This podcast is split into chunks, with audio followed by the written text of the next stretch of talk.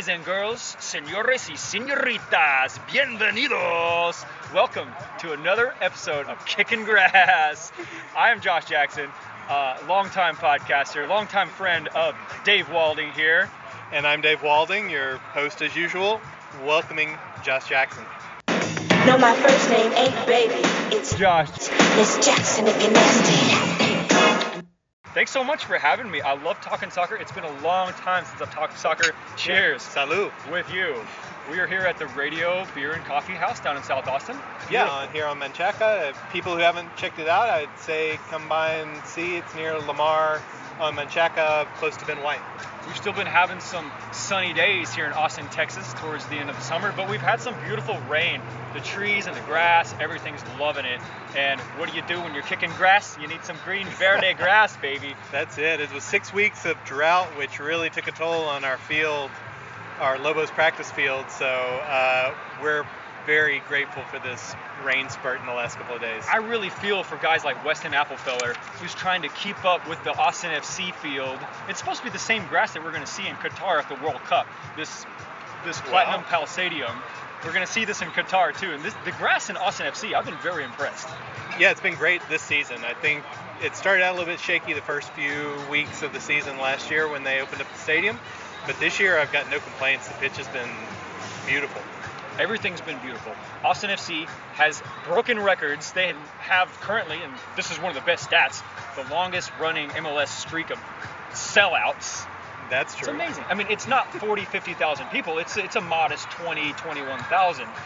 I don't remember the exact number. I do. It's 20,738. That's impressive. This guy, Dave Walding, soccer genius, soccer encyclopedia, and that's what we're here to talk about. There's there's been a lot that's happened since the start of the season, and lots of things have surprised me about Austin FC this season versus Austin FC last season. And I know we don't, you know, we, we talk a lot about Texas soccer on this podcast. There's lots of surprising things, even down south there in San Antonio. We have got two, not just one, but two Copa Tejas trophies among the hour, hour and a half drive. Yeah, absolutely. We'll get in some SAFC talk and uh, shout out to Harry Austin. Uh, maybe we can get him in one day to talk about the run that San Antonio FC's on. But um, I'm going to let you, as our guest host today, drive the ship and you tell me where we're going. I would love to drive the ship, and let's just let, let's take a little flight. Not only are we are we having a couple of brews, I'm having the Meanwhile. This is a blue corn lager Yes. from and Meanwhile's down South Austin, beautiful place. I think the brewers out of Portland and Portland know their soccer, they know their beer. They also have a soccer field at their brewery. It's that's another awesome place. That's what I'm having today. What about you? Yeah, I've got the 512, another Austin local brew, uh, pecan porter today. Uh, I go for the dark beers when we're talking soccer, so I, I went with the pecan porter and can't go wrong. Cheers to us. Cheers to football. Cheers to you guys listening. Thanks for joining us. I want to start with FC Dallas. Wow. Okay. FC Dallas. Let, us start. Let's start. Let's start in Oklahoma, shall we? Let's start. Let's start in Frisco, South Texas. Uh, we Clinton Dempsey has been inducted to the National Soccer Hall of Fame. Sure. Um, that's up there. Mhm. Beautiful place. I haven't been since uh, since it's opened. I was I got a little sneak preview. Some amazing things um, are in that uh, Texas Hall of Fame. Yeah. And uh, so, sorry, it's not just the Texas Hall of Fame. We're trying to fill it with Texans, with Clinton Dempsey and everybody, and hopefully get some Austin FC players in there someday, maybe 50 years down the road. I'm loving that all these ex MLS players are joining the, the the Hall of Fame, and it, I love it that it's just up the road and it's not in some warehouse in Oneonta, New York. I love that there's physicality that's here in Texas. I think I think Dallas does drive a little bit of that. Now they need to fill it up with some fans. Well, I was gonna say they had to do something with the empty stadium. They had to put something in there, so might as well put a soccer Hall of Fame. And, and, and Jordan Buchholz, who's, who's been around Austin, I think he's from Austin. He's running the show up there at, at the at the Hall of Fame. Does a great job. Do you think it's because they're roasting and toasting in the sun? Do you think it's because they have kind of it really is an MLS 1.0, so maybe 2.0 stadium. It's it's not like an erector set like old Columbus Crew Stadium was. No, 1.0 was the Cotton Bowl. Okay. So I was a, I, I don't know if you knew this, but I was a season ticket holder for the Dallas Burn I knew at that. the Cotton Bowl. Did you? I remember those Uh, days. They had like partial season packs where you could get like eight game or 12 game and go up for part of the season. So I did that. So I'm very familiar with FC Dallas slash Dallas Burn. I was one of these disgruntled on my way out FC Dallas fans when we were fortunate enough to get Austin FC here. So it made that switch really, really easy because I was really frustrated and fed up with that franchise. Location is to me the biggest part, and it's it's Frisco. You've been to Frisco, Even people in Dallas don't even want to drive up to Frisco. correct? Yes. And Frisco's really filled up. I used to go to those games when it was Pizza Hut Park. I had never seen USA play. I'm from a very rural town, and when I moved to Austin, mid 2000s, mm. heard that they were playing not only down in San Antonio, because the Alamo Dome would host some international games. I got to see Mexico, Guatemala, and then USA, women and men, were playing at Pizza Hut Park in Frisco. Back when everything was just a parking lot out there, and there was just grassy fields. Yeah, it was a strip mall with Yeah. a stadium. But it was a great opportunity to see high class, high level Yeah, soccer. absolutely, One of my favorite players all time of FC Dallas was Ariel Graziani. absolutely. They had Dallas had some great players in their time. True, but um, I don't want to say it's just the location. There's a lot of things that go into why Frisco has struggled, uh, FC Dallas has struggled. Um, location is definitely, I think, the biggest factor, but they don't promote like they should um, as a club. I think not having an actual owner for a lot of their existence was a big problem. It was a league-owned team and run kind of like a league-owned team. Um, but also, like my frustration with the team was when they were good, when they did have those good players.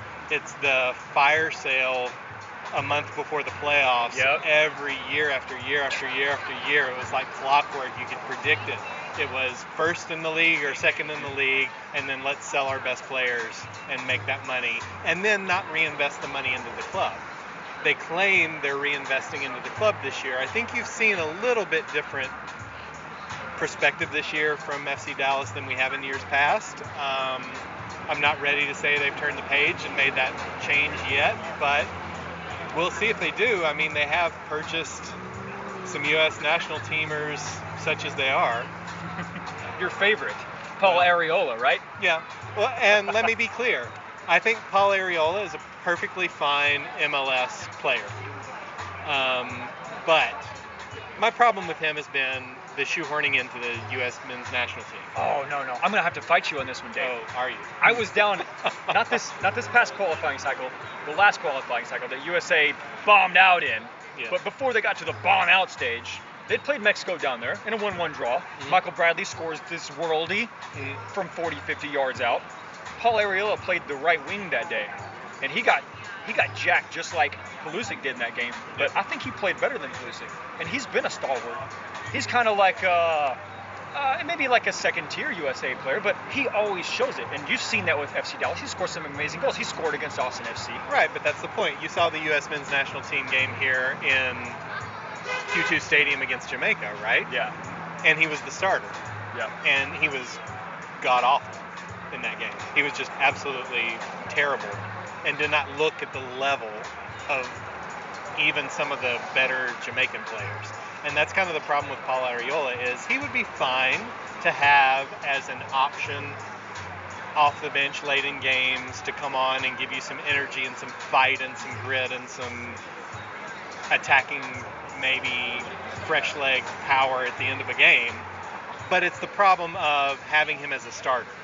Paul Arriola is not the starter. That's my problem with Paul Arriola on the men's national. He's got style. He's got panache. He's got a finishing touch. Yeah. And FC Dallas, you talk about reinvestment because yeah, MLS is a weird league.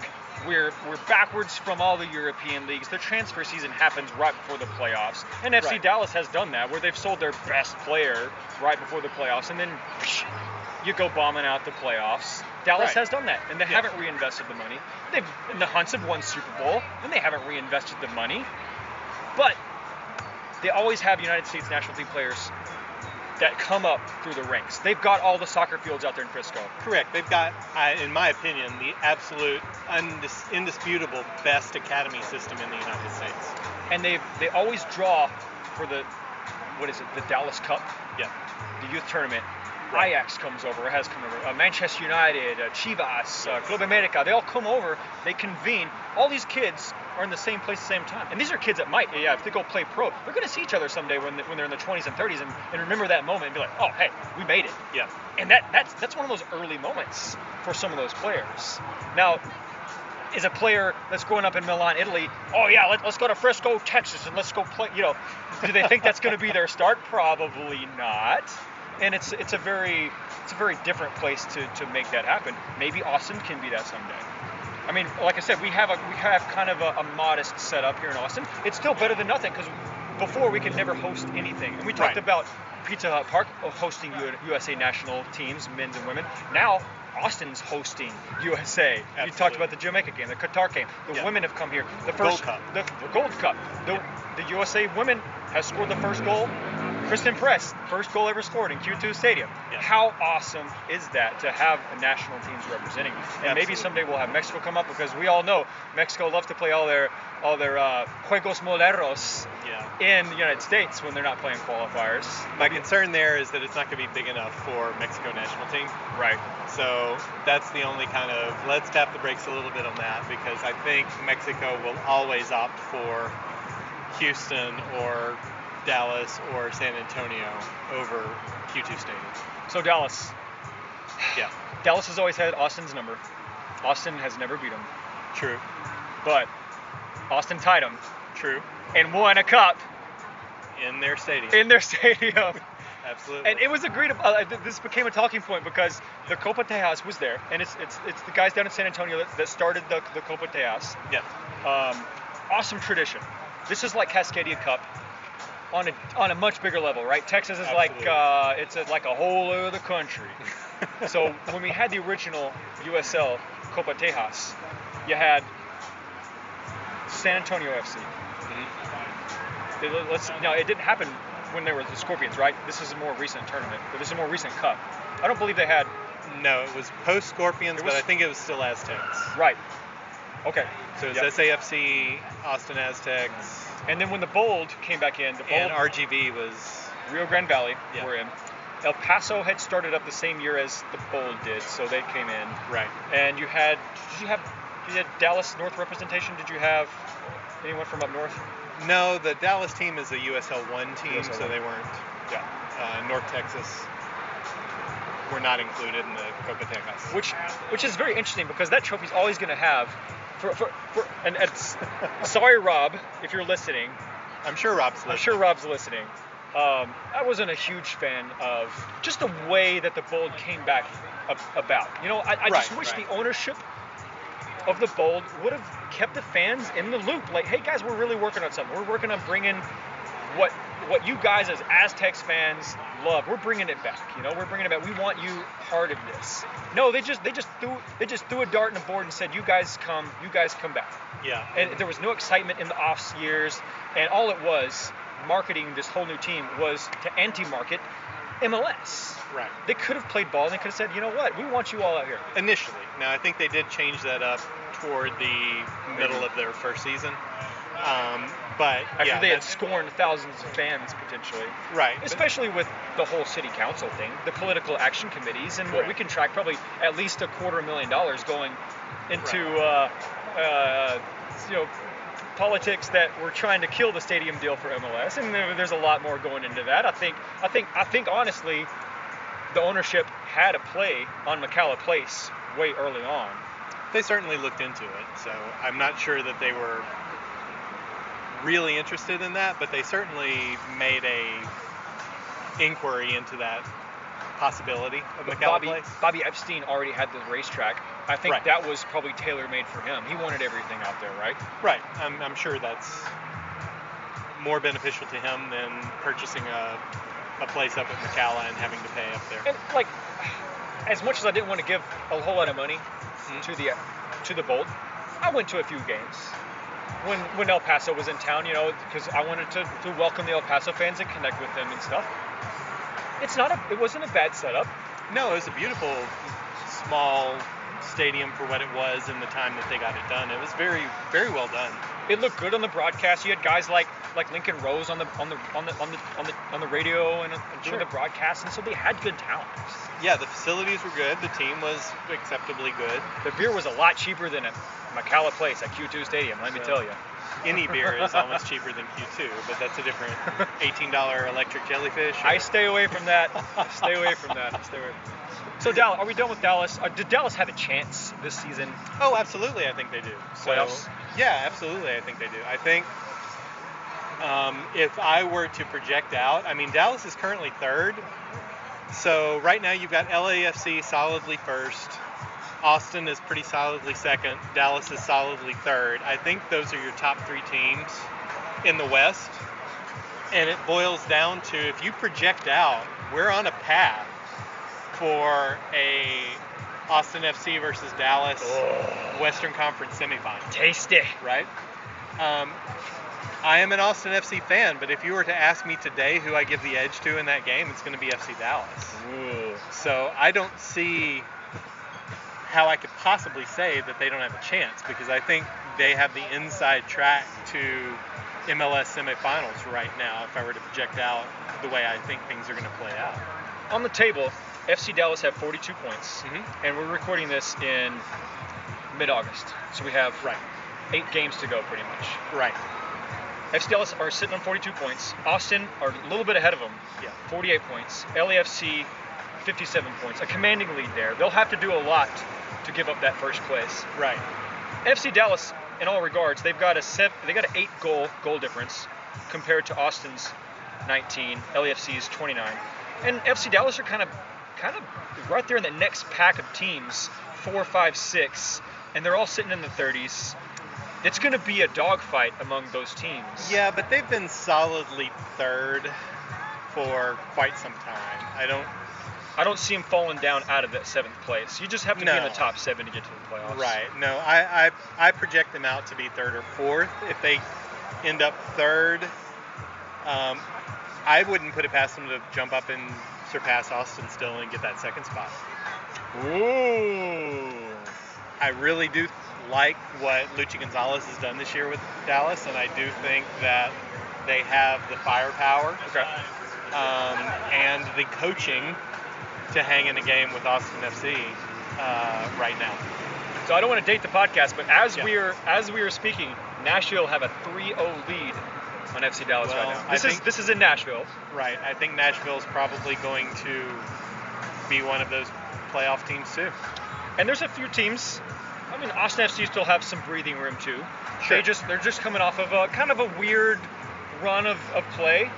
And, and Q2 Stadium is not a fortress like they really want it to be. Austin FC has had a really good away performance this year, and I think it's it's I think it's this team. You haven't seen this amount of chemistry last year as you do this year, and I think it's it's the Argentines and the Uruguayans. They're all sipping mate, doing YouTube videos. It's that chemistry that you see when they go on the road. They don't have the distractions of walking into the stadium dressed in Dior and Louis Vuitton. They're out there. they know what's up. It's business then. And when they're here, they're they're at the lake with the boys. They're out there barbecuing. Thanks to Maxi Urruti, Dallas, uh, you know, uh, uh, Houston put Dallas, but- but Houston, Austin. I think I think Maxi Urruti's really been that guy. Who- I- What first guy ever to score for three clubs? yeah. How cool is that? He's been the linchpin. He's been that guy that's really brought that chemistry in and, and, and made the team gel differently. Maxi Urruti, I love, I love, love, love Maxi. Um, as a person and as a player, I don't necessarily like exactly how he fits into our system, Okay. but he is an absolute cut up Joker type person. I mean, he's infectious in his positivity and his zaniness. And I think that was something that was needed in Austin FC this season. I think he's really brought something that we were lacking. I think the locker room last season got a little stale. Yeah. It's the same old, same old. And what are you gonna say when, when the team's losing? What you, oh yeah, hey, let's just do a little bit better next time. And Josh Wolff, he always said he's gonna try to learn Spanish, and I don't, I don't know how he, you know, it's, he was scouting Concacaf for the longest time beforehand. And honestly, I- this this is big props for for the Austin FC ownership because they they hired Claudio Reyna way far out. They hired Josh Wolff way far out before they Mhm. even got their first players. And I'm kind of stunned that he doesn't speak Spanish. I well, he, he might he might speak a little bit. I'm sure he knows the cuss words. I'm sure he knows exactly what he needs to know. But there's there's so much that's lost in translation. Right. And, and uh, Davey Arnaud, I doubt he speaks a lick of Spanish either. I mean, maybe just what you learn on the field. You know, when you're a soccer player, that's how I learn Spanish. Just you're out there in the field. Whatever you learn in school, you can you can go out there and test test it out in the field. And we go way back too. Right. In our soccer days, when I first moved here in the mid 2000s, you were still in your soccer playing days with Galaxia Yeah. out there, tall center back, if I can remember correctly, That out is there. absolutely true. I heading the ball back. out. That was me. And Dave Walding's out there sweating it on the field. Now he's sweating it on the sideline. Still doing awesome stuff for the grassroots soccer games. Um, but yeah, Houston Dynamo. Houston Dynamo. Because Maxi Urruti's. Oh, do we have to? We, we, got, we, got, we, we got to make guys like Victor Ariza. We got, we, got, we, got, we got to make these guys happy. We got to touch on Houston Dynamo. I mean, what, what is it? What is it? They're getting new seats. They're getting new mesh seats this season. Is that the best thing we can say about the Houston don't know, Dynamo? Is they're know. getting mesh seats? Listen, Dallas Dallas's attendance is going up a little bit because they're bringing over players. They're, they're doing the opposite of what they have done. Right, They're actually signing good players. right, and they didn't sell anybody this season. so- Houston Dynamo's got Hector Herrera. He's just come in, and now attendance is rising a little bit. I mean, is he a good player? Sure. Does Has he been? help them? I guess he's better than who they've had on the field, but he's not the need of the team. He was a jersey selling signing, in my opinion. So I don't disagree with that. he, he was brought in to sell jerseys, get some excitement going in the fan base, not necessarily to be the solution on the field to what that team needs. And I just haven't seen that much out of him. I'm, I'm not a big Ache Ache fan in the first place. Just get the ball to Fafa. Fafà Picault's gonna gonna run and score all the goals for him. yeah, I mean, I'm. I don't know what to do with that team. That team is. Uh, Houston sucks. Where they That's all sit? I can say. Houston sucks. Where they sit 13th out of 14th in the West. and I'm shocked they're not 14th. Negative 11 goal difference. well, So it's got to be the defense. No, it's also the attack. it's pretty much all of the above with Houston. I have nothing I don't know. Positive to say about Houston. You look at Sporting. Sporting just came. They beat Austin FC. I think Houston Dynamo can pull pull. Well, they didn't beat Austin FC. It felt like they beat Austin FC. so you look at the games they got left. They got Minnesota, at Minnesota. They're playing LAFC. Ugh. They got Seattle, who you think is going to be a dark horse. oh, absolutely. Yeah. I'm, For playoffs. I'm terrified that we're going to get Seattle in the first round of the playoffs. That's I do not want that matchup. one of the last times I went up to Dallas to Frisco Yeah. was, and this is this is Clint Dempsey was playing. They went into overtime playoff game. Clint Dempsey, there's penalty kicks. Clint Dempsey sinks his, and Yeah. I, I, I'm pretty sure Seattle advanced out of that. This is typical Seattle. It's they kind of put it on autopilot during the regular season, and especially this year because they were involved in that CONCACAF Champions run. They are the first ever MLS team to win CONCACAF Champions, what? And a round of applause. Round of applause. Right. Round of applause. and they were definitely concentrating the first part of the season on that, right? So they dropped a lot of points at the beginning of the year that are hurting them now in the standings. But they're a team that's done this before. They sneak into the playoffs in that fifth, sixth, seventh spot, and then they can make a run in the playoffs. So I think that I would put them, I would put Seattle and Nashville as kind of my two current teams that are on that line and maybe just out of the playoffs that would bump somebody and, and get a playoff spot. So I think that I don't want to see Seattle as a playoff matchup for Austin FC. I would be a little bit nervous about that. It was so amazing to see them. This is something that no MLS team has ever done. Yeah. LAFC's gotten to the final and and bombed out. in Toronto. And Toronto has too. Now they're MLS, but they're not American, right? So you know they're Canadian. Yeah, yeah, yeah. But it was so awesome to see Seattle. Not a Seattle fan. I'm a, I'm a fan of Seattle culture. I'm a fan of Seattle soccer, soccer culture because they help build what, honestly, Austin has has even just a fraction emulated. It's it's teams like Seattle and Portland Right. that have brought that culture to MLS, and I think Austin is helping perpetuate that too. Absolutely.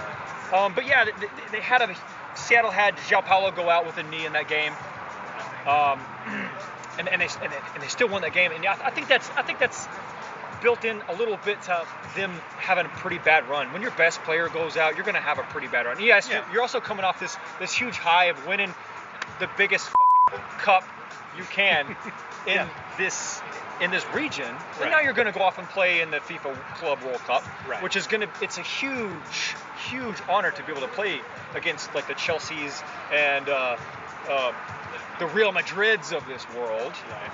And hopefully, I, I don't know how long he's. Maybe he's coming back in the playoffs. Who knows?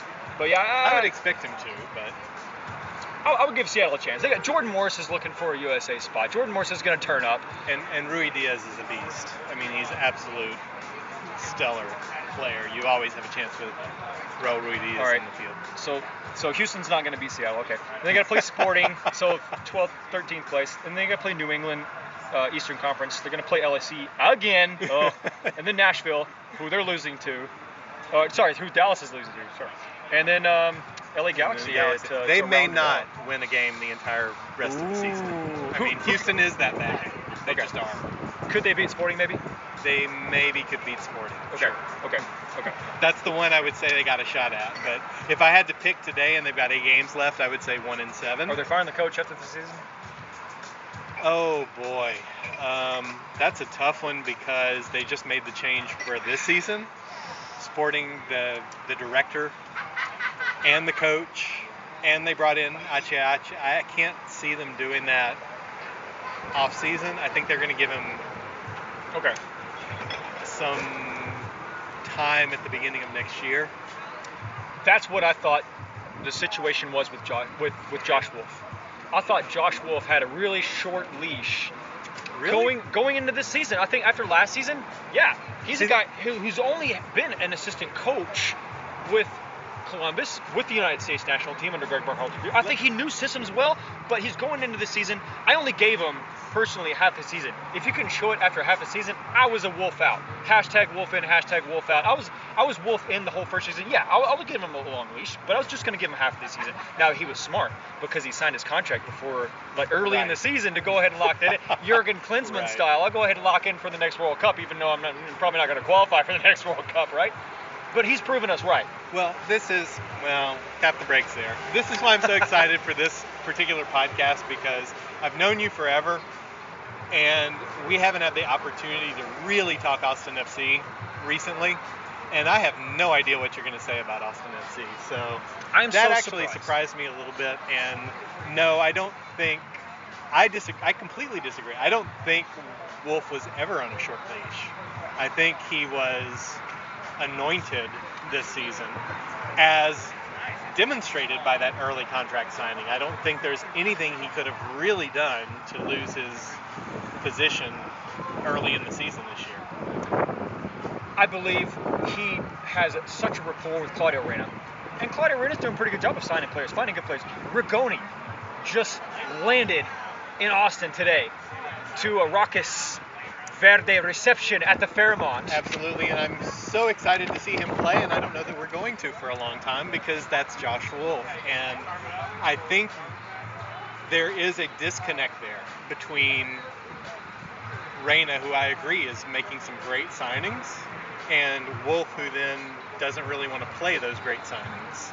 And I think you see that recently with Washington Corozo. Oh. But it's been a theme throughout, going back to Pochettino, going back to GT, going back. I mean, we can go through the list.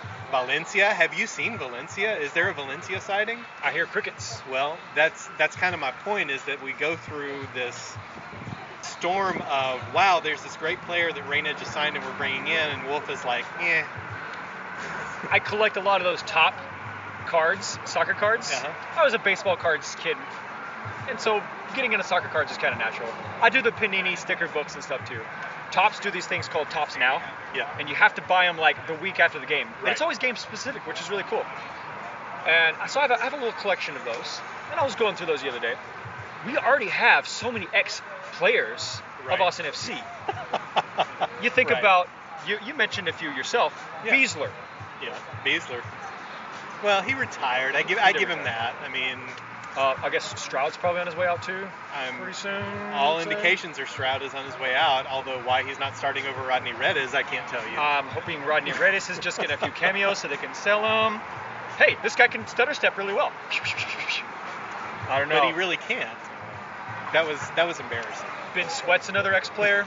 We've got a lot of ex-players for Austin FC already after just Right. one season. But Jhohan Romaña has made one substitute appearance this entire season. it's either his hamstring or his head. Well, I love the guy. He's he brings a positive nature. He's always he's just like Maxi Urruti, always wearing a smile, Mhm. walking in, walking out, win or loss. He's always congratulating the fans and everything. I think he's a good guy in the locker room. absolutely. Romaña. and he kind of came over.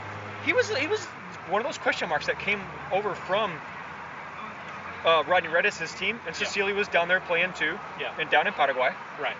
And he was he was one of those guys. He actually played really well when he, he was down there at that. And, and Rodney Redes actually used to run all the way to the length of the field and put crosses in. Where, Right. I mean, those guys played well down there.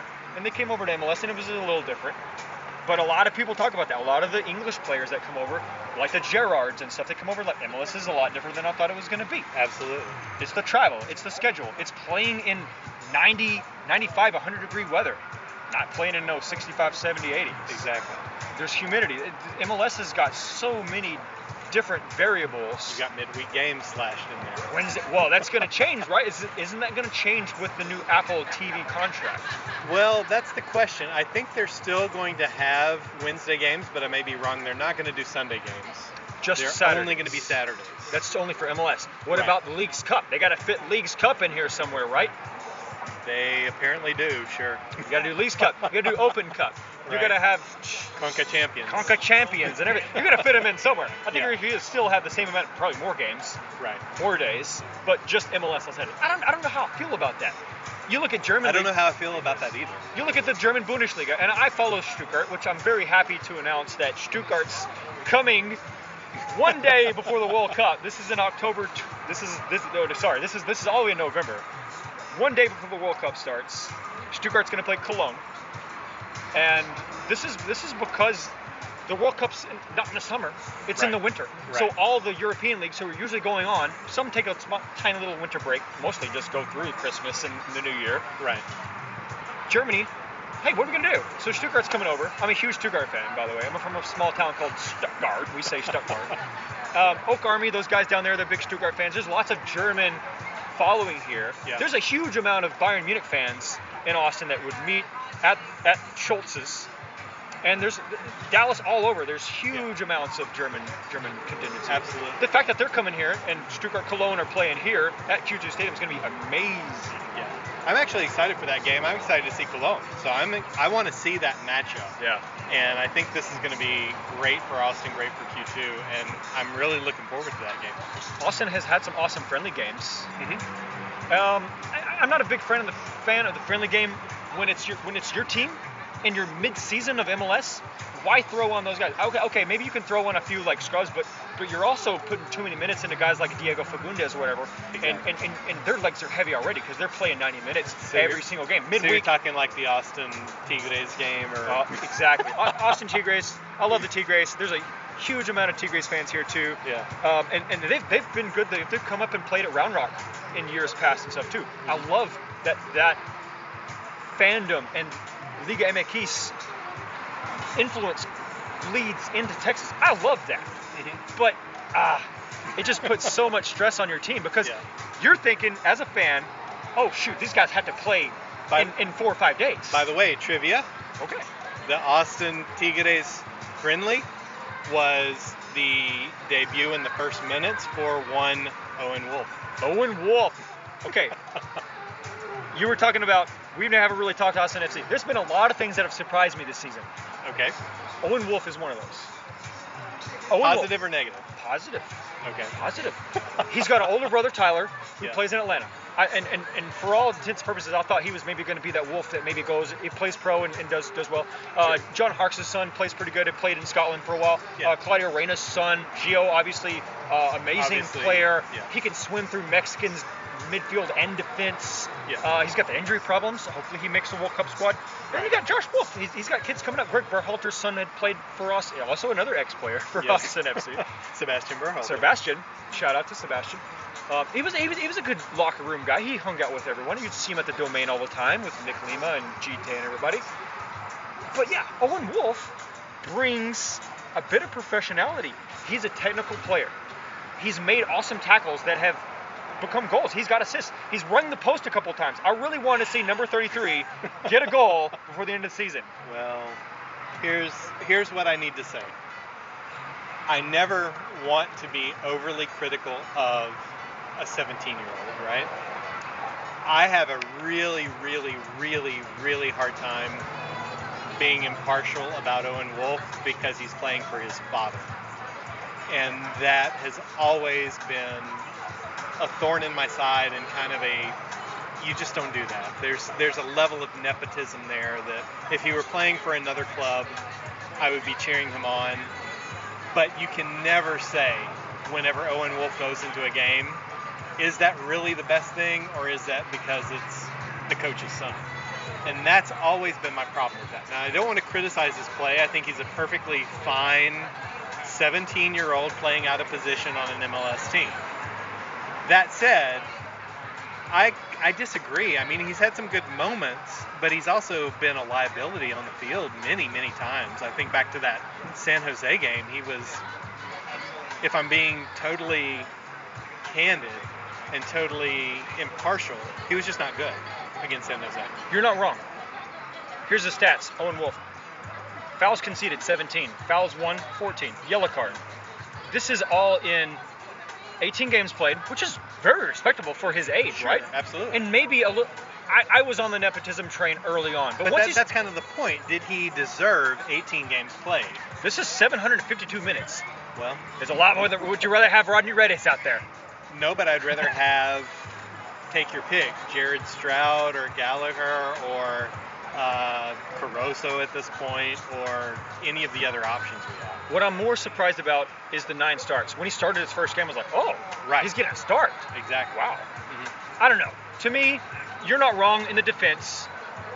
That's where he's the liability. He's a little- that's, that's a product of his age, right? Duels, 30, 17 year olds Yeah. can't defend as well as older players at that level because they don't have the experience. He only has a- defense is more based on experience. 36% success rate on blocks, clearances 60, yeah, yeah, interception 17%, but his influence is in the attack. An 85% Correct. success rate on passes, 60% long passes. Yeah. Um, He's a perfectly fine attacking player. Absolutely. He's got And some I, good and I will reiterate, he's also playing out of position. But that's kind of my point. That's true. right? Sometimes he can, I think he can slide in pretty good aside of ring. Sometimes he plays in the wing. Um, you, you, you got a guy like Owen Wolff.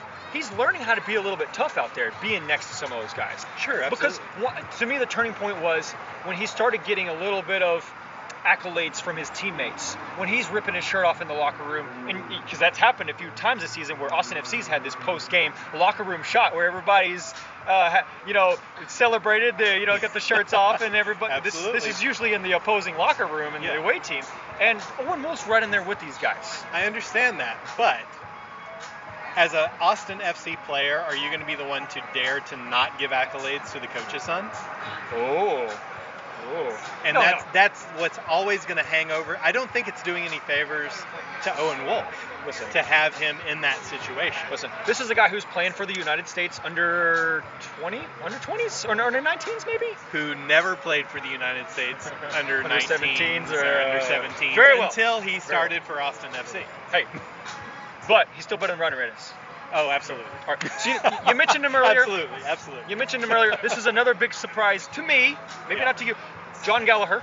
Oh yeah, totally. He was the first guy to score for no, Austin FC. No surprise to me. I think you said you were shocked by it. I'm not shocked at all. I'm shocked. I'm, sh- I'm shocked because he goes from the guy that scored the first goal in the stadium to the guy who's uh, now playing uh, in the in the defense, and he's faster than almost everybody in the defense. Right, but he was historically, initially, back in college, a, a left back. That's not why he was brought in. They converted him in Atlanta. He played some in Atlanta, at left back, and they converted him to forward. Where he really played forward was in uh, Scotland, Ireland. He's, he's Scottish. He's Scottish. I think I think he played at Hearts. Uh, So trying to remember where we got him from, but um, but he's got that history at left back, and he's fast, and I like that in my outside backs. That speed is really really helpful. So I'm not at all surprised that he was so um, efficient when he converted to left back. I thought that was a really good move. do you it's it's the efficiency in putting the fires out or is it in in Wolff's system to be able to advance the ball up and put the crosses in because you see a guy like Nick Lima Right. he started out pretty good this season I didn't like Nick Lima last season he's a guy who played in Gold Cups before and was like kind of like a like a B squad player for USA Right. and he, it, this season he's come in He's, he's a defensive Paul Arriola. Oh, okay, okay. But, but he's coming early in the season. He, he put in a lot of crosses. He got some assists. He's you know he's kind of he's kind of hit or miss. You know.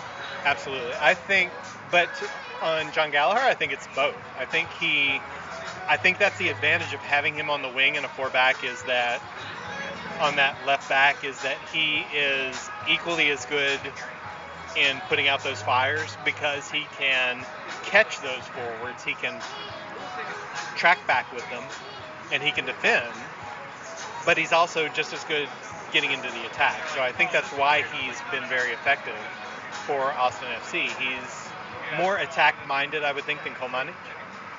But um, I think he's been arguably our best outside back. He's a hard worker. I think he works harder than than Kolmanic. Kolmanic Yes. is clean on the ball. He's savvy, and, and and a guy like Gallagher, he's a he's just yeah he's, he's got that Scottish grit. But I mean, if you're comparing him, you're doing Gallagher versus Kolmanic versus Lima versus. We haven't seen Hector Jimenez. Jimenez. We haven't seen Jimenez in a long time. I, if I'm looking at those four, Gallagher's the best of the group, right? Jimenez has scored just as many goals as Gallagher. Well, but for me, an outside back is not your goal scorer. I mean, that's not the point of an outside back. I, I You want the, you in Josh Wolff's system, you want them to help with the attack, but the point is not for them to score goals. Hector Jimenez is more of an attacking outside back. He is a defensive liability. It's kind of the same thing I say about Wolff. We have a lot of players, I will say, a lot of players who help on the attack, but they're defensive liabilities, which I think you're seeing in 12 goals against in the last four games, right? And I mean, I will add Cascante into that mix as somebody who Josh Wolff says helps in the attack. he scores headers. He scores headers. he actually starts a lot of our attacks from the back with his passing and, and things like that, but he makes these mistakes in the back which are costly. And for me, I prefer somebody in, an, in a defensive role who is not going to make those mistakes. And if I look at the entire back line, uh, Gabrielsen makes fewer mistakes than Cascante at center back, and Gallagher is the one who makes the least mistakes in the defense on the outside back. That is a very interesting observation. Before we get to that, because really, Gabrielsen has been another player who's really surprised me this season too. Hmm. I'll, I'll, I'll correct myself on Gallagher. It wasn't Hearts. It was Aberdeen. Aberdeen, Aberdeen. that's right. Yes. and this is very interesting because a friend of mine, when they went in for their physicals Yeah. last season, uh, they, they he came in with a Scottish accent, and my friend said "Hail, hail," and he was like, "Oh no, no, no, no, no, none of that Celtic stuff." and this is a big shout out to Matthew Gray, old, There you go. old, old school Austin soccer fan. Yeah, Everly's Army. Everly's Army. Uh, they still we still watch Celtic games down at the Old Fado, which is now called the Pub on Fourth Street. Y'all come on in. It used to be just the hub of Austin soccer. Everybody that was that watched soccer would watch at the Old Fado, and the pub is back open. They have a patio. It's beautiful. They have all the TVs you could ever ask for. The TVs are huge. Um, Luke, shout out to Luke. He opens it up at 6:30 for all these games, for Premier League games, for the Celtic games. Uh, but that also reminds me of a Rodney Redes quip Uh-oh. because at the at, at this same physical, Rodney Redes comes in. He had he had never tried a donut before. this is how culturally insensitive or, or just different environment that Rodney Redes was being plucked out of. I feel bad that everybody's piling on Rodney Redes. He grew up on a farm in Paraguay, and he comes into MLS to America, Yeah. And all the glitz and glamour. at 20 years old. At 20 years old, and I think his mom moved over here for a long stint of time too. So his Yeah. mom kind of dragging him down. He's trying to go out and be a ladies' man or guy. You know, go, you know, go out and have some fun. Go out in the lake with the boys. Yeah. And he just never really fit in, or he or he fit in in the wrong way because you do get mixed in with some of the guys MLS that have on the big salaries. They're wearing the Dior, they're wearing the Louis Vuitton, and you're trying to mix in with those guys, and you're in like a minimum salary Right. you kind of get mixed up. I don't know. I don't, I don't think Rodney Reddy's ever found his place, but I'm glad that Gallagher has, and he's found it in defense. Yeah. And I'm glad a guy like Gabrielsen has come over, and he's played all over the world, and he's come here to Austin. Yeah. I thought maybe he was just coming. He's gonna come over and try to like just like maybe maybe just paper over a few of the mistakes that we've had in the back. But no, he. I thought he's. I think he brings a level of professionalism, and he's loud. He always has his mouth open. He's always talking to everybody. Yeah. He's a big guy, and so for a big guy, sometimes you see a big, guy. You used to be the biggest defender out there in the, on the fields. sometimes you see those big guys, and they don't move that fast. That was me. Yes, I did not move that fast. Gabrielsen can somehow get around, and he scored a header early on in the season. I was like, oh, okay, this is gonna be like this. He has Yeah. made a couple of blunders. Sure, but who hasn't on our team? Oh, and you mentioned Cascante already. Well, He doesn't check his shoulder in the should last. we talk about oh. that because it gets into my Wolff discussion. Okay. The the reasons I don't really like Wolff as a coach sometimes is I don't know if you've seen the interview post game after the 2-1 defeat of Austin FC by Minnesota United, where we literally gifted both goals. Um, I will start out by saying Finlay has given away two penalty kicks in the last two games that were both just god awful. There's no excuse for either one of those. He's been bad. What's what's he doing defending at the top of the box right, anyway? exactly. From behind, no. Just just Finlay, stay out of the box. Just stay out of the box. The second goal yesterday was an absolute blunder by Cascante. I don't know how else you can say it. It's there's no excuse for that from a defender to let an attacking player come pressure you and take the ball literally off your feet and then chip your goalie. For some reason, a lot of people blame Stuver for that, and the Stuver's a guy no, who. that- I, I've, re, I've rewatched that several times. Stuver, I'm not the world's biggest Stuver fan. He had nothing to do with that goal. Stu- nothing to do. Stuver there was ha- nobody near Cascante when he got that pass. Stuver has let in like a, a Sure. 40, 50 yard goal this season. Absolutely. And last season, he did the same. When, when they were playing out of the back, he'd pass it out and they scored on it. It's happened multiple times last year. It's happened. This is one of my surprises. But, but who's telling him to play out of the back? It's oh, Josh Oh, yeah. Wolff. This That's is the system, One of my surprises is that that's happened less this season. The Yeah. fact that it happens this, this game, this late in the season, is a little worrying to me. Yes. That they're playing so lazily out of the back. Right. Honestly, that to me, that's another Finlay mistake. Not, it's definitely not Stuver, and we don't even need to talk about Tarbell because Tarbell wouldn't have done anything better in that situation. Right. I'd rather see uh, third string Damian Las in if if Stuver ever gets hurt or has Yeah. COVID again. I'd rather I'm, see I'm with Las. you there. I've seen enough of Tarbell. I've seen enough to see- know I've seen enough of Tarbell.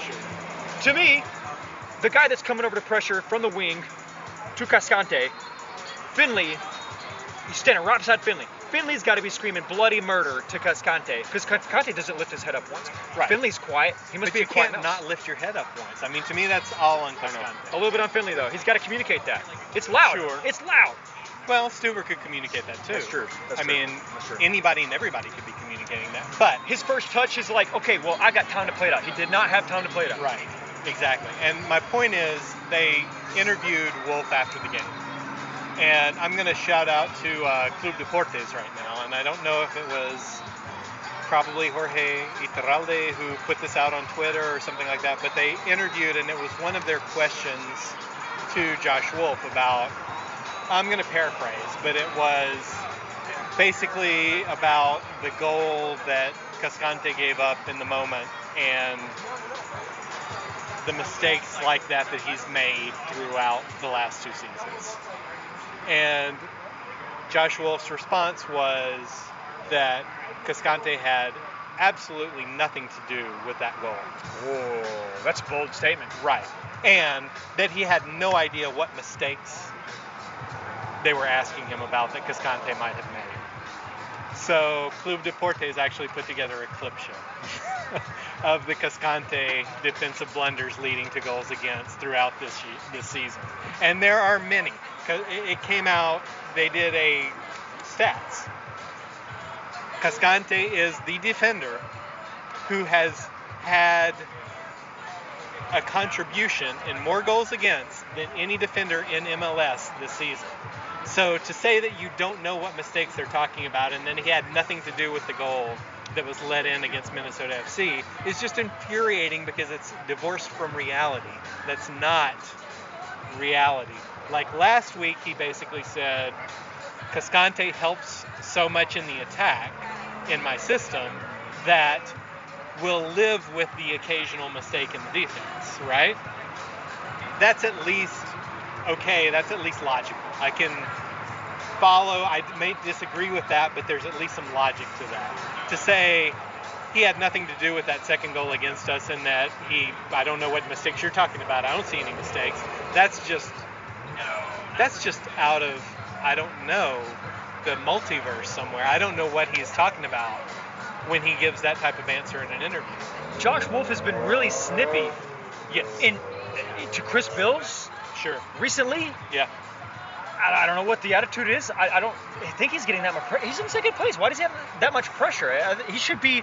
He should be a man over the moon. It- it- last season, Austin FC had the worst goal scoring rate in the league. 35 Right. goals. They've already scored 55 this season. 20 more than they've scored last season. Right, but have you looked at goals against? Do, does he want to even? That's obviously he doesn't even want to focus on that because his solution is Right. offense. Correct. Maybe the defense is still doing just His goal as bad as we'll else. let it, we'll give up two or three goals a game and we'll score four or five. That's kind of the style and the mentality that Josh Wolff is bringing to the team. But I don't. You can see that in the signings. Who did they sign? Corozo, Rigoni.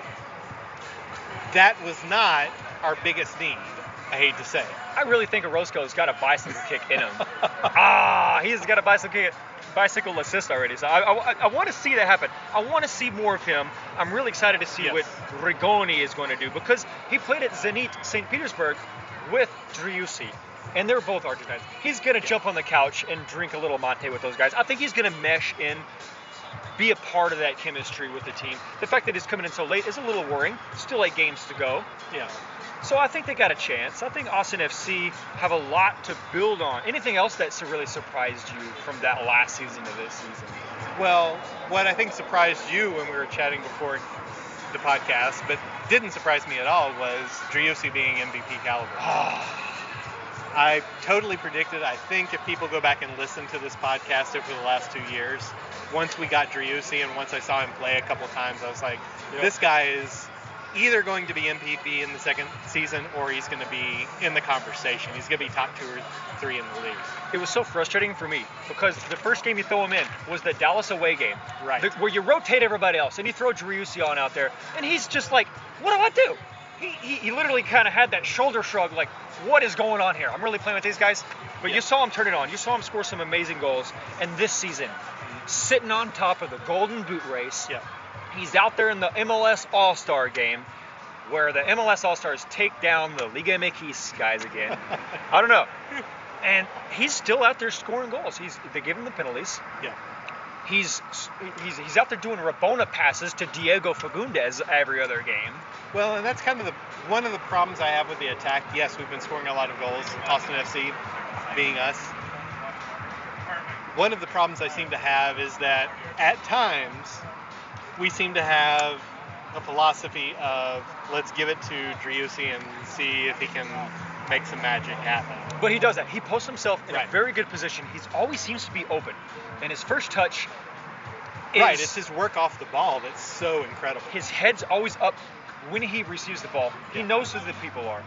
If you got good people running off of him, Ring can make runs into the box. He scored more headers at Austin FC than he has in the whole course of his life. He's also got more red cards than he's ever gotten in the whole course of his whole career too.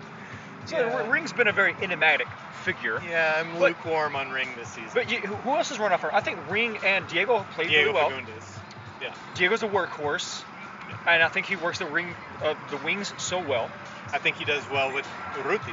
I think Maxi and and Driussi combine really well. And Maxi's been a guy who we've seen throw his body at the ball and score some awesome goals this season. Sure. And and, and, and he scored he's, he's, he's scored winning goals for us. Yeah. But we've been, you mentioned this in the podcast before, like the question mark of some of the other strikers, like like Hoesen, you know, he was out with a big hip last season. He's come in, he scored a couple of goals as a sub. But Djitté, Djitté's been like a he's a target man, but that's not the style. Well, and that's been the problem. I really, really, really liked Moussa Djitté as a player. I really do. I'm impressed with him every time he goes in. With maybe one exception this season, he had one bad game where he got the start. Um, but as a sub, I think he's been dangerous every time they've put him on. He just doesn't quite gel with what Josh Wolff wants him to do. He's not as mobile. I think Hoesen is better, a better fit with what Josh Wolff is trying to do. But it's also been what I was saying about Maxi Urruti is that you put him in, we're basically playing a lone striker. I know sometimes they say we have three forwards. We really don't. We really have a lone striker, and it's Maxi Urruti. And Urruti is running all over the field. We get the ball, we try to go forward, he's not there, right? If you're going to play that one striker system, I like my striker to be in that spot Yeah. where you can get the ball, right? And Maxi doesn't do that.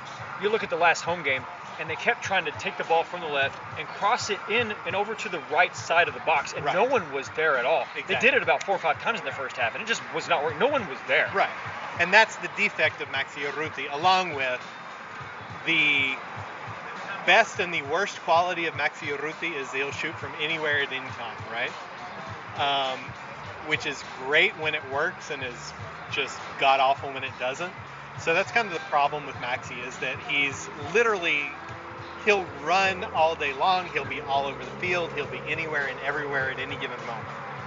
But is that really what you want when you're playing a one striker system? And that's, I don't know, jury's still out. I mean, people say, look at the goals we scored. I can't really argue with that, right? We have a good attack. So I'm not going to argue too much on that point. I'm going to argue with the defense. I think our defense is still really bad. I don't think it's any better than last year. The guys at MLS love Austin FC this season. They've been featured on the Extra Time podcast. People are finally talking about Austin FC. Yeah. They didn't get a whole lot of buzz last season. And Right. even, even though, and, and, and I've told you this before, Austin FC have to me, and I, I've been to most of the stadia, most of the cities in MLS, and I've seen the cultures. I appreciate some of the cultures. Some of them are just carbon copies of like what American Outlaws does, and they got the same old retreads of songs and stuff. Right. Some of them do it right. And what I really appreciate about Austin FC, La Murga, and the supporters groups, Los Verdes, Austin Anthem, Oak Army, fighting Leslie's, you name it. They're there, they show up, but they sing 90 minutes. Yes. And that brings the culture. I think last season, the players didn't really expect that. And Driussi himself has said, wow, this is like being in Argentina. Right. Like, they're, they're, really throwing it out there. Yeah. And you've got Pepas is one of the, my favorite songs this season. uh, you're throwing beer and water and every, every liquid into the air. I've heard weird things get thrown sometimes that probably shouldn't get thrown ever at a soccer game unless you're like in Mexico. But you've got that building into this season. The Right. players know that out the bat. They they're playing not just for themselves because you see a different level of chemistry on the field, Yeah. but they're also playing for the fans, and it's getting noticed. This is a quote from MLS Power Rankings. They Okay. put Austin FC up to the top. And this is the quote. That's in a unanimous first place for Sebastian Driussi, and for good reason.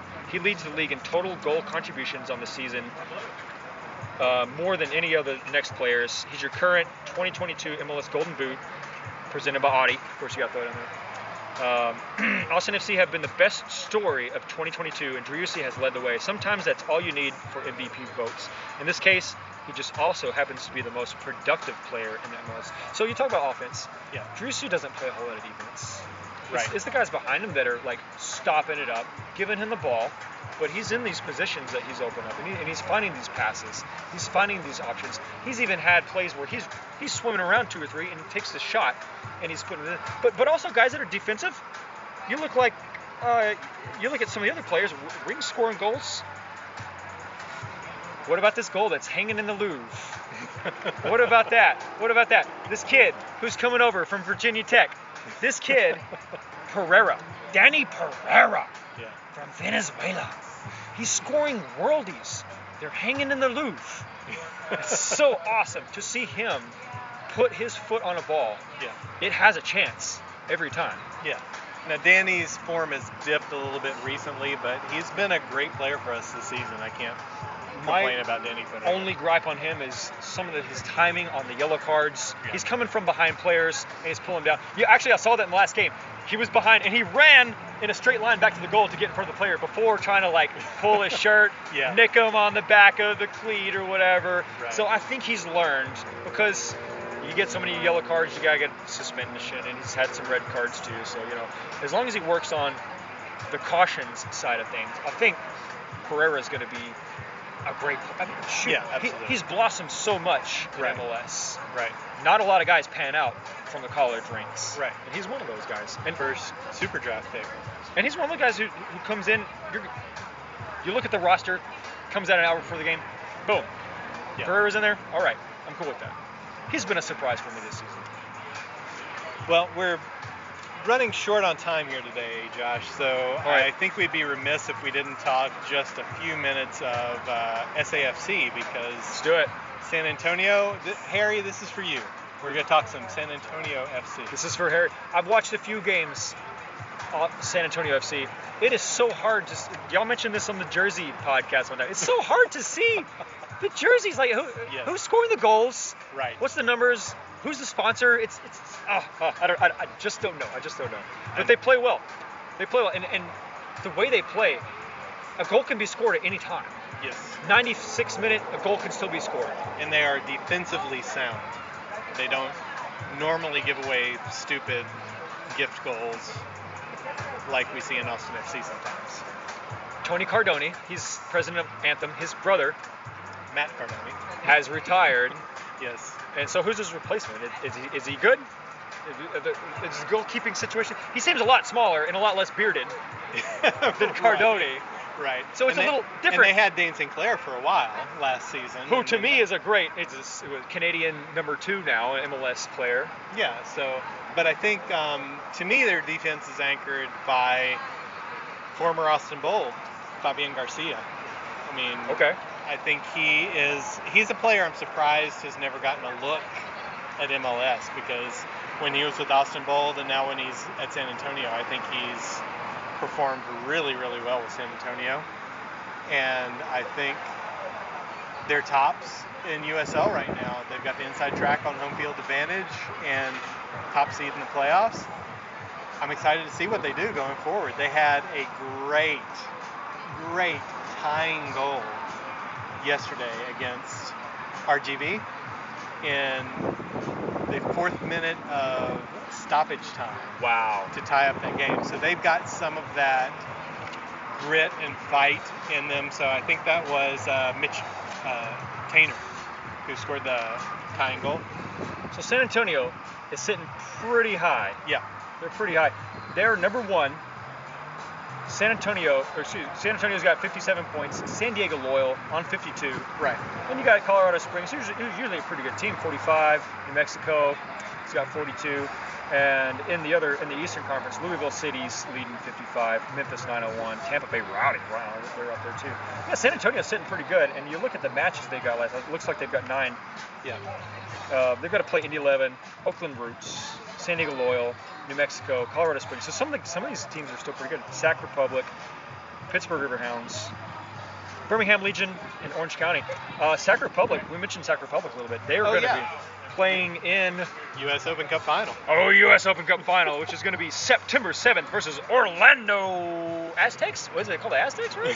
yeah. Oh, sorry, no, no, they're, they're Orlando City. I see. Orlando City. Old yes. Austin joke there. Who, who you got there? man, it's- to see it, uh, you know, I just love the story of having a USL team. It hasn't happened since the Rhinos, Rochester Rhinos, Rochester man. Rhinos were the last one. Wow, and like that's like the dream of like a USL team to go up and, and, and beat an MLS team, right? Because just Yeah. the way it's set up, there's there's no real promotion relegation in this country. Right. And uh, could there be? Absolutely. But there's a CONCACAF Champions League berth on the line. Yes. That would be so awesome, Right. To have Sac Republic in that position. And uh, honestly, Orlando's been a good team in the playoffs. They, they get to the playoffs with guys like Nani, and they got the Pato now. He's not really playing very much, but like Orlando's, I love Pareja. Right. They've got Oscar Pareja, and so I've got to give them the advantage. in any important game. I So- think he gets the team up for these big games, and I think they'll take, as demonstrated by them being in the U.S. Open Cup final, right? Yeah, they've really If I if I if I'm not mistaken, didn't they either win or get to the final of the MLS's back tournament last yes, year? exactly. Well, it was I guess the year before, right? Um, the COVID year. Yeah, MLS's COVID back year. tournament. Yes, they, they were spanking opponents. They, they came out they came out so tough. They're like they're ready to play. But I think they're going to be a team kind of like Seattle that if I'm in the East, I wouldn't want to come up against Orlando in the playoffs because I think Oscar Pareja gets that team ready for these big games. Yeah, I'm gonna I'm gonna say advantage Orlando in that game because I think they've been spurned uh, in the playoffs so many times or, or trying to get to those big games, and they they're like on the precipice of just just tasting it. Yeah. And they, they want this. They want this. And the U.S. Open Cup, it's not anything huge, but it's like the FA Cup. And you know very well the Lobos have played, and I've kind of cameoed with the Lobos before, and Yeah. playing in the qualifying stages of U.S. Open Cup is an honor in itself. Yeah. And to like be able to like work your way up those levels is not easy because you start Right. you start a good year out from when the finals are, are occurring. Absolutely. U.S. Open Cup qualifying, for those that don't know, starts right now in September for next year. Yeah, it's it's So- it's and the amount of teams that enter into this tournament are in the hundreds. Oh, absolutely. Um, you got uh, like even in England, you know, I think it's only like maybe the first four tiers in England that actually participate in it. It's not it's it's not even the non-professional teams that play in it. Right. Uh, a country like France, all the non-pro teams play in it, and just like United States, yeah, you have you have a lot of non-pro teams, teams that are local here that qual- that try to qualify for this tournament. And how cool is that to have a USL team, Sac Republic, that goes?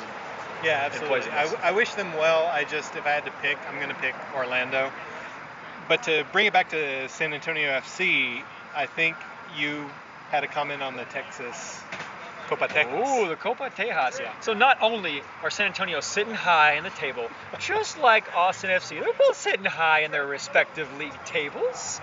Yeah, and I, I, I don't- I don't want to throw too much shade at Harry. I know he's a huge fan, and he doesn't like MLS so much. Uh, I, th- I think he made the comment maybe uh, after Austin FC were downed using Tarbell as their goalkeeper potentially Yeah. in a U.S. Open Cup game down in San Antonio. A wonderful game. Uh, props. Round of applause to San Antonio. Yeah. That's always been the big thing. The Queso Bowl. San Antonio versus Austin, even back in the Aztec days. Absolutely. This, this is a taco rivalry. I love it. I love San Antonio. San Antonio has a big soccer, youth soccer Yeah. culture too. They're putting out lots of players, and really, I love everything that San Antonio does. And the San Antonio Spurs basketball, they're coming up to play at the Moody Center. Like, I like doing things back and forth. To me, a lot of that rivalry back in the whole MLS to ATX, MLS to San Antonio days, a lot of it went down to San Antonio's proposal. Right. It, it, it wasn't to me like a big league proposal. And they tried to use Austin as like a pivot point. Like, oh yeah, Austin's right here. So you know, yeah, I don't know. I, you just try to focus on San Antonio. Yeah. I would love to have a tenant. I would love to go watch. I love watching like Mexico play at Alamo Dome. Oh, I Um, don't because I don't like Alamo Dome. Ah, I mean, it's like a concrete that is just a castle. bad, bad stadium to watch a game in. Uh, it's kind of archaic. But if, if they had a full-time tenant, I guess XFL is going to be there now.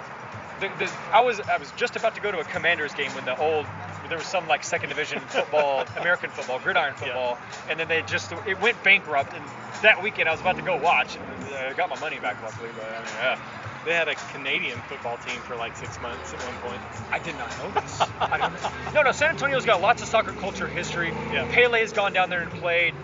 Uh, the whole red, white, and blue of the old school NASL. I, I really do appreciate Yeah. What San Antonio has done for soccer in America in the past. Yeah. But when a guy like Harry says San Antonio's better than Austin, I'm gonna have to fight him on that. I, I don't know. I don't know. There's just a false equivalency to me. They're both. They're Well, both. They're wait a both. second, wait a listen, second. they're both Cup champions. USL Cup, and we got the MLS Cup. They're both Copa Tejas champions. I'm, I'm going to defend Harry a little bit by saying, is that really what he said, or did he say Huh? they're the real Copa Texas champions? I don't know. I, I- think you really need to have a game on its own. Well, I don't think it's ever gonna happen. Maybe you'll have a preseason game next year. That that is the point. They had Yeah. a real game. It was the U.S. Open qualifying It game, was. and San Antonio won that game. but it had nothing to do with the the Copa Tejas, right? That was a separate tournament. Okay, so here, here, hear me out, hear me out, hear me out. That's like saying the United States is just as good as France, who won the World Cup in 2018 in Russia, because the United States, with Will Trapp on the field, played France in a. Uh, USA was already buried. They already fired Bruce Arena, everybody. Dave Sarachan was at the helm. They tied France in France on French soil, I remember that game. 1 1, I want to say. Yes, it was. That's like saying USA is as good as France who won the World Cup, right? I mean, that, that- that's, that's me. That's me. That's me. No, it's not. It would be like saying if France and the United States both won their Okay. respective Confederation Cups, and then you, the United States had beaten France in that friendly game, then yeah, that would be the equivalent, and that's not what happened. I mean, France still had the World. Cup. This is the World Cup squad that was there for that. They were warming up for the World Cup. USA was just helping them. I don't know. I don't know. I think you need a game. I think you need a separate game. That I would love, so I would love a separate game. That'd be so awesome to have a Copa Tejas versus I would Copa love a separate game. You're gonna have to call that something else now. Uh, do you really? No, but okay. Let's talk about that. I, props to San Antonio. They won the Copa, and it's so crazy because Austin won it in Frisco, Yes. and they would. This is this is a precondition to the game. It Had the result, and that's why Austin was celebrating a draw, which they've Right. never won versus Frisco, versus Right. FC Dallas, versus the Burn. They had to do it in the parking lot. They could not do it in the stadium. I saw that. They That could was not do it. ridiculous. They could not do it with with the Hunt statue looking upon this. It had to be outside in the parking lot. That was absolutely ridiculous. Things got a little weird. Security didn't know what was going on. They were not well informed. Yeah. Uh, fans got a little crazy. The, the, the players went out, Security in FC Frisco is not well informed to begin with. but it's good times. I love it that It is not. Sorry, it is not good times. I went to that game last year in Frisco. Okay. Again, one of the reasons it was so easy to switch allegiances, going to see a game in that stadium with those people, that security, that apparatus running things is just so painful. It's not fun. It's not fun to watch a game in that stadium. You, don't like the drum line, the paid drum line? What, what, what, what is it? What, what is it that you don't like about? I don't like anything. You know they took my flag from me, right? No. You couldn't bring flags into the stadium oh. you that were not pre-approved by the FC Dallas management. You can't. You had to submit a photograph No. to FC Dallas management of the flag beforehand to be able to take it into the stadium. It's idiot stuff like that. That is okay. That's, That's maybe that's not right? completely Dallas, Frisco rules because that's happened in other stadia where you bring in a where you bring in a flag that maybe says something this political and then they make you go take it down and it's all a big ordeal in the did not. stadium. But mine did not. I mean there that, was not. I mean, yes, if it's offensive, I totally get that. that happened to Poyo. Poyo is simply just a rubber chicken who "Wah!" A rubber chicken and and, and, and and a guy named Trevor and Jesse they bring this to this goes to every game home and away it crosses borders Canadian borders and this was in DC of all places now yeah security in DC is crazy okay you got the you got El Presidente hanging out in DC or whatever but Poyo gets confiscated at security it's never had a problem before. Put him, put him, put him through the X-rays. There's nothing in him. It's just a Right. They said he was uh he was not in our list. I'm sorry. He's he's, a, he's not a pre-approved uh, inflatable item. I'm, so, Well. I'm sorry. There you go. And they took him away. Everybody, even the Austin FC staff, were like, no, I mean, you know, he's, he's cool. He's like a mascot. Not until the 80th minute. Austin FC were already down two to zero. Polio comes back about the 80th minute. Austin go on a run. The fans start going crazy because Polio's back. Austin FC scored not one, not two, but three goals to take the win in DC, thanks to Polio. Yes. So it's things like that. Yeah, Right. People probably need to have a little bit more Right. leeway on making MLS fun. Just making it a little bit more fun. Yes. And that's soccer in general. So I'm going to post a picture of the flag that I tried to Okay. take to that game. It was absolutely not offensive. It said DTIS, um, and Dallas till I. till I'm sold.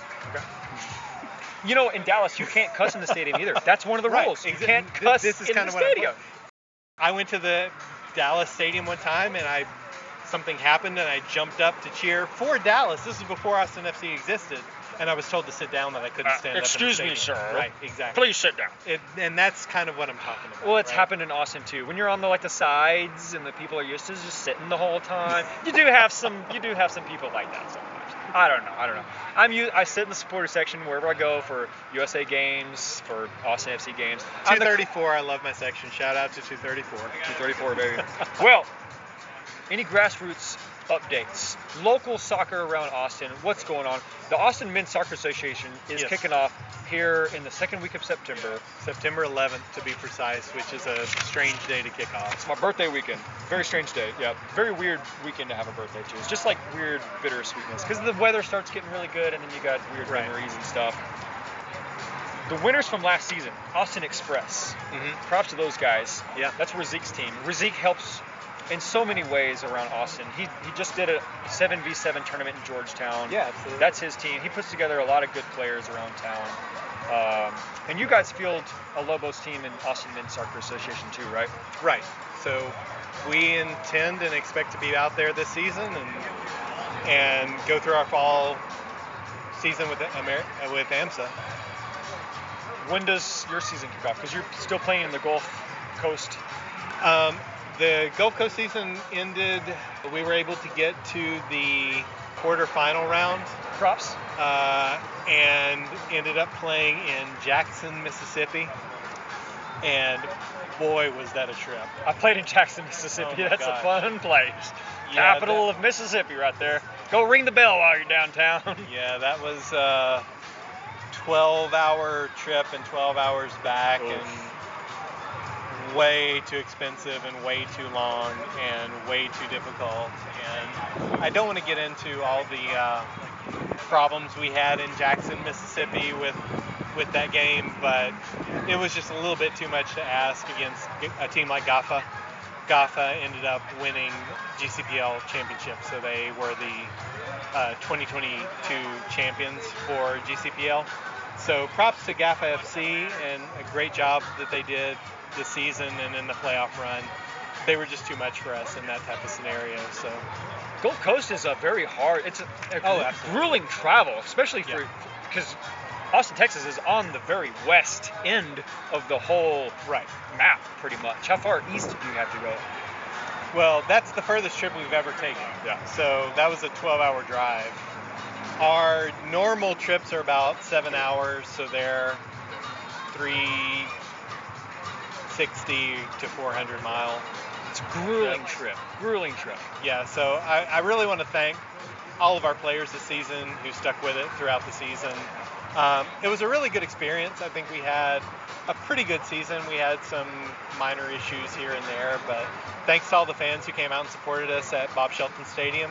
And it was just a really positive experience, I think, for us and making the playoffs for the first time.